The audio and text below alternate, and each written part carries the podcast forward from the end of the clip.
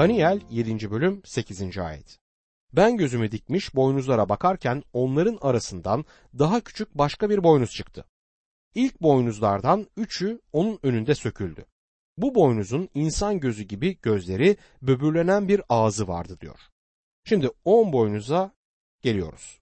Bunun beşinci bir krallık olmadığına dikkat etmeliyiz. Bu dördüncü canavarın başında gelişmektedir ve son gelişen kısım olacaktır. Görümdeki heykelin parmaklarının bir bölümü demirden bir bölümü balçıktandı. Demir kısım yani Roma oradadır ancak zayıflığı simgeleyen balçık da orada görünür. Kanımca demir tek bir adamın yönetimini, balçık ise kalabalıkları ve demokrasiyi temsil etmektedir. Gerçekten de günümüzde demokraside böyle bir zayıflıkla karşı karşıya kalabiliyoruz.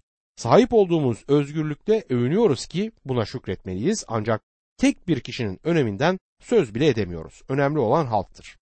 Aslında siz de ben de çok önemli değiliz. Zaman zaman seçimler yaklaştığında politikacılar bize ne kadar önemli, değerli ve bilgili olduğumuzu söyler. Tanrı'ya şükran borçluyuz ancak onların düşündüğü gibi düşünmemiz için beyinlerimiz sürekli reklam bombardımanı altında kalmaktadır. Tanrı'nın ideal hükümet şekli bizim düşündüğümüz bir yönetim biçimi değildir. İsa Mesih dünyanın yönetimini ele aldığında yaptırmak istediklerini kimseye söylemek durumunda olmayacaktır. Seçenekleri kendisi ortaya koyacak ve istediği gibi yönetecektir. Bu nedenle bizim onun isteğine uygun hale gelmemiz gerekiyor. Aksi halde onun egemenliğinde çok rahatsızlık duyabiliriz. O kendine karşı gelenleri ve suç işleyenleri kendi krallığının dışına çıkartacaktır. Ona ve mutlak yönetimine boyun eğmek durumunda kalacaktır insanlık. Roma yozlaşma, çürüme ve alkolizm yüzünden çökmüş durumdadır. Bu imparatorluklarının dördü de uyuşturucu maddeler nedeniyle çöktü. Bizim ülkemizde de uyuşturucular sorun yaratmaktadır ancak diğer içkiler yasaldır. Bu bana çok ciddi görünmez. Bugün alkolizm batağına saplanmış ve işini yitirmeye başlayan milyonlarca insan var. Bu durum sorunun yalnızca bir bölümüdür. Çünkü alkolik çocuklar ve ev hanımları hakkında istatistiksel bir bilgiye sahip değiliz ne yazık ki. İntihara kalkışana ya da psikiyatrik tedaviye başvurana kadar kimse onlarla ilgili bir şey bilmiyor. Yaşadığımız karanlık dönemde dünyanın resmi ne yazık ki bu. Roma yeniden dirilecektir ve insanların bunu yapacak birini arıyor olmaları da ilginçtir. Alman tarihçi Hoffman şöyle diyor.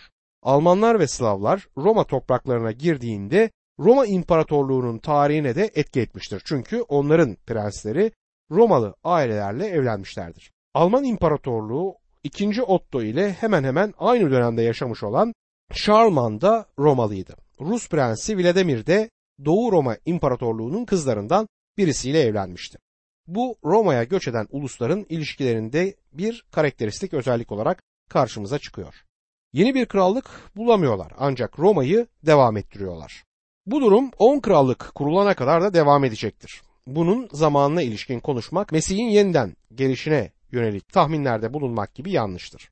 Başka bir boynuzun bir küçük boynuzun ifadesi her şeyin anahtarı durumuna gelir. 10 boynuzun üçünü söküp kendisi hepsinin üstüne geçecektir. 10 krallığın hangileri olduğunu bilmiyorum ancak dağılan Roma İmparatorluğundan bunların geleceği bellidir. Bu boynuzda gözler vardı ki bu insan zekasının varlığına işaret eder. Büyük şeyler söyleyen bir ağızdan bahsediliyor. O adamın sövgüsüne gönderme yapar. Gökten bulutlarda gelen insanoğlunun görümleri de burada karşımıza çıkacaktır. Daniel 7. bölüm 9. ayet. Ben bakarken tahtlar kuruldu, eskiden beri var olan yerine oturdu.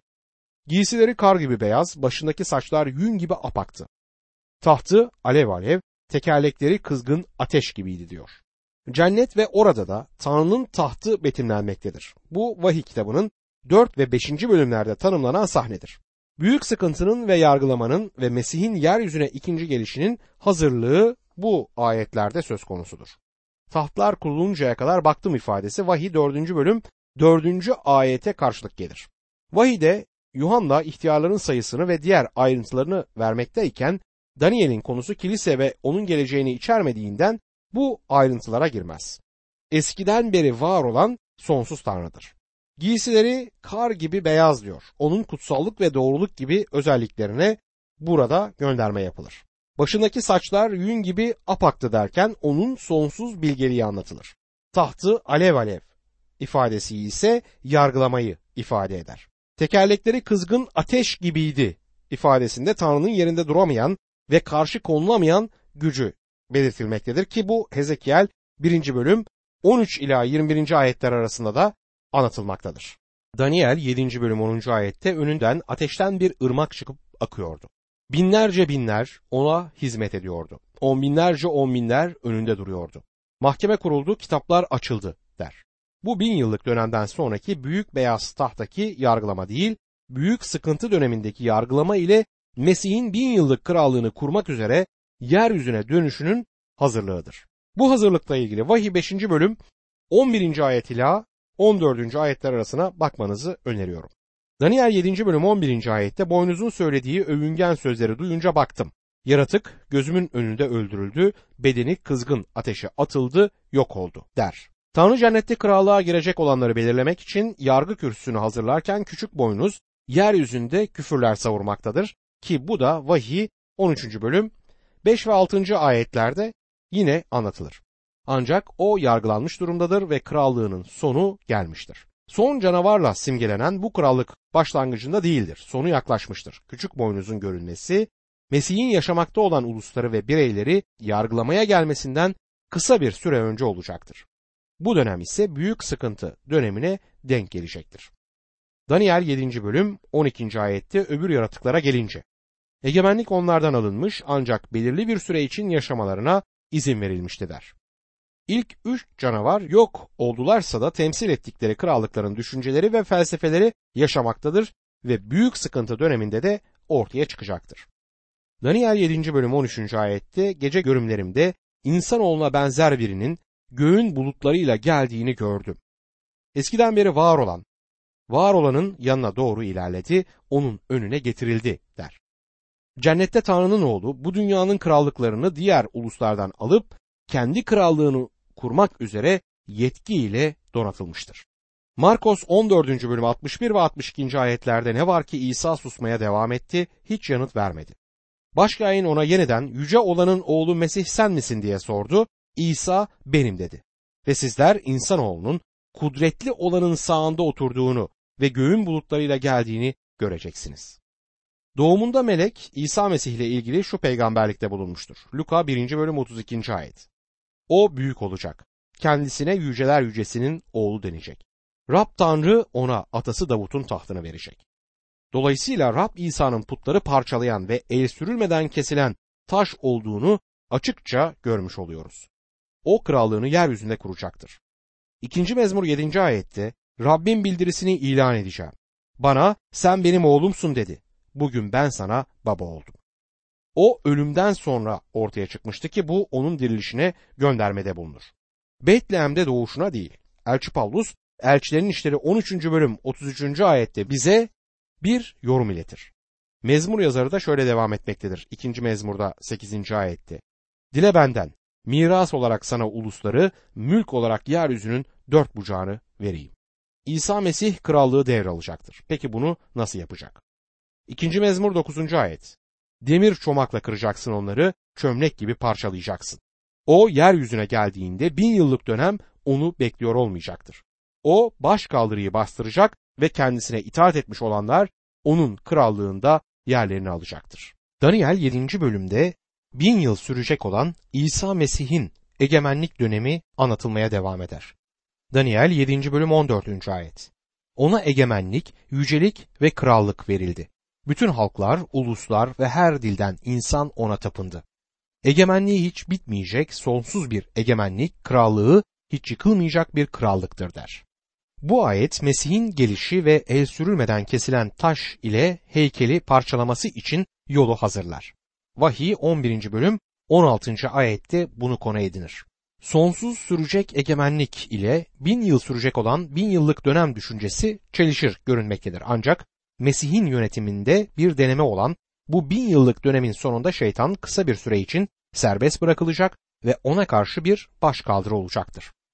Bundan sonra ise krallık sonsuza dek sürecektir. Vahiy 20. bölüm 6. ayette ilk dirilişe dahil olanlar mutlu ve kutsaldır. İkinci ölümün bunların üzerinde yetkisi yoktur. Onlar Tanrı'nın ve Mesih'in kainleri olacak, onunla birlikte bin yıl egemenlik sürecekler der.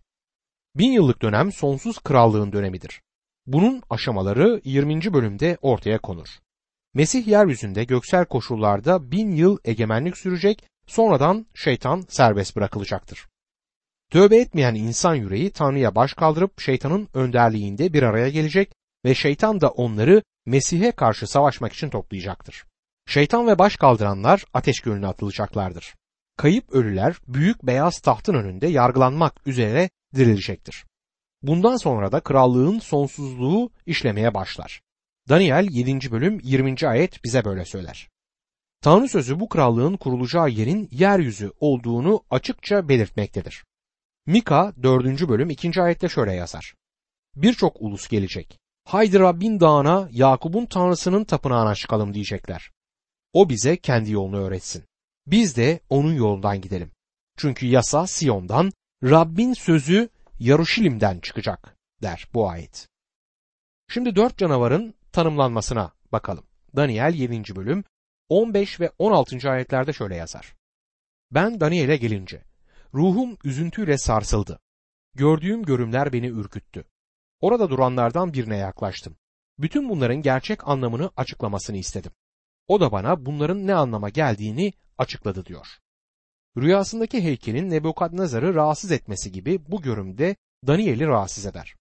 Açıklamada bulunması için göksel varlıklardan birine yaklaşarak sorar. Daniel 7. bölüm 17. ayette bu dört büyük yaratık yeryüzünde ortaya çıkacak dört krallıktır diyor. Bu dört canavar yalnızca krallıkları değil, kralları da simgelemektedir. Nebukadnezar, Babil krallığı ile birlikte iki kanatlı aslan ve altından baş ile temsil edilmişti. Büyük İskender, Tunç Karın ve Panterle resmedilen Grek Makedonya İmparatorluğu ile eş anlamlıdır. Bu vahşi hayvanlar tüm oburluklarıyla kralın ve krallığın karakterini resmederler. Daniel 7. bölüm 18. ayette ise ama yüceler yücesinin kutsalları krallığı alacak, sonsuza dek ellerinde tutacaklar. Evet, sonsuzlara dek diyor. Burada yüceler yücesinin kutsalları kimdir? Bu bölümde onlardan söz eden 5 ayet bulunur. 21. ayet, 22. 25. ve 27. ayetler. Daniel 8. bölüm 28. ayette yeniden onlara göndermede bulunulmaktadır. Peygamberlikle ilgili görüşlerden birine göre onlar yeni antlaşmadaki kutsallardır. Bazı kişiler ise daha dar kapsamlı düşünmekte ve yalnızca kendi gruplarının kutsal sayılacağını söylemektedirler. Dostum Tanrı'nın oldukça büyük bir ailesi var. Eski antlaşmada eski antlaşma kutsalları vardı. İsrail ulusuna kutsallar denmekteydi. Diğer uluslardan olup iman edenlere de Tanrı'nın kutsalları diye hitap edilirdi. Bu bugünkü topluluklarda bulunan yeni antlaşma kutsallarından farklı bir gruptur. Yalnızca sizin grubunuzdakilerin kurtulacağını ya da bu lütuf döneminde yaşamış olan imanların kurtulacağını düşünmeyin. Tanrı Pentekost gününden önce de insanları kurtarmıştı. Mesih'in gelişinden sonra da kurtarmaya devam edecektir. Tanrı'nın işi kurtarmaktır. Belki imanlılar topluluğu müjdeyi yeterince yaymıyorlar. Ancak Tanrı'da bir yetersizlik söz konusu değildir. Daniel 8. bölüm 24. ayet şöyle der. Kendisinden gelmeyen büyük bir güce kavuşacak. Şaşırtıcı yıkımlar yapacak. El attığı her işte başarılı olacak. Güçlüleri ve kutsal halkı yok edecek. Buradaki kutsal halk kutsallardır. Mısır'dan çıkış 19. bölümde İsrail'i kutsal ulus ya da kutsallar olarak kutsal kitap tanımlar. 19. bölüm 6. ayette Mısır'dan çıkışta siz benim için kahinler, krallığı, kutsal ulus olacaksınız. İsraillere böyle söyleyeceksin diyor. Kutsal ulus kutsallar demektir. Kutsallar sözcüğünün Yunancası hagiostur ve yeni antlaşmada 200 defa kullanılmıştır. Bu söz 92 yerde ruh ile birlikte kutsal olarak çevrilir ve kutsal ruh olarak kullanılır. Aynı zamanda topluluktaki imanlara da kutsallar, kutsal olanlar denir. Yeni antlaşmada kutsallar Mesih'e ait olan imanlarıyla aklanan günahkarlardır. Romalılar 1. bölüm 7. ayete göre. Hagios aynı şekilde eski antlaşmadaki imanlar için de kullanılmaktaydı. Bunu Matta 27. bölüm 52 ve 53. ayetlerden anlıyoruz. Öte yandan sıkıntı döneminin kutsalları içinde Vahiy 13. bölüm 7. ayette bu söz kullanılır. Daniel kitabındaki kutsallar İsrail halkının içindeki imanlara göndermede bulunmaktadır. Daniel imanlılar topluluğundan söz etmediğinden topluluktaki kutsallara değinmektedir. Şimdi on boynuzlu dördüncü canavarın açıklanışına bakalım. Dördüncü canavar özellikle vurgulanmaktadır. Daniel'de Tanrı da bu dördüncü canavara vurgu yapar. Bizim tarihteki dönemimizde dördüncü canavarın zamanına denk geldiğinden onu özel olarak dikkate almamız gerekir. Daniel 7. bölüm 19 ve 20. ayetlerde bundan sonra öbürlerinden farklı, çok korkunç, demirden dişleri, tunçtan tırnakları olan, yiyip parçalayan, arta kalanı ayakları altında çiğneyen dördüncü yaratığın ne anlama geldiğini öğrenmek istedim.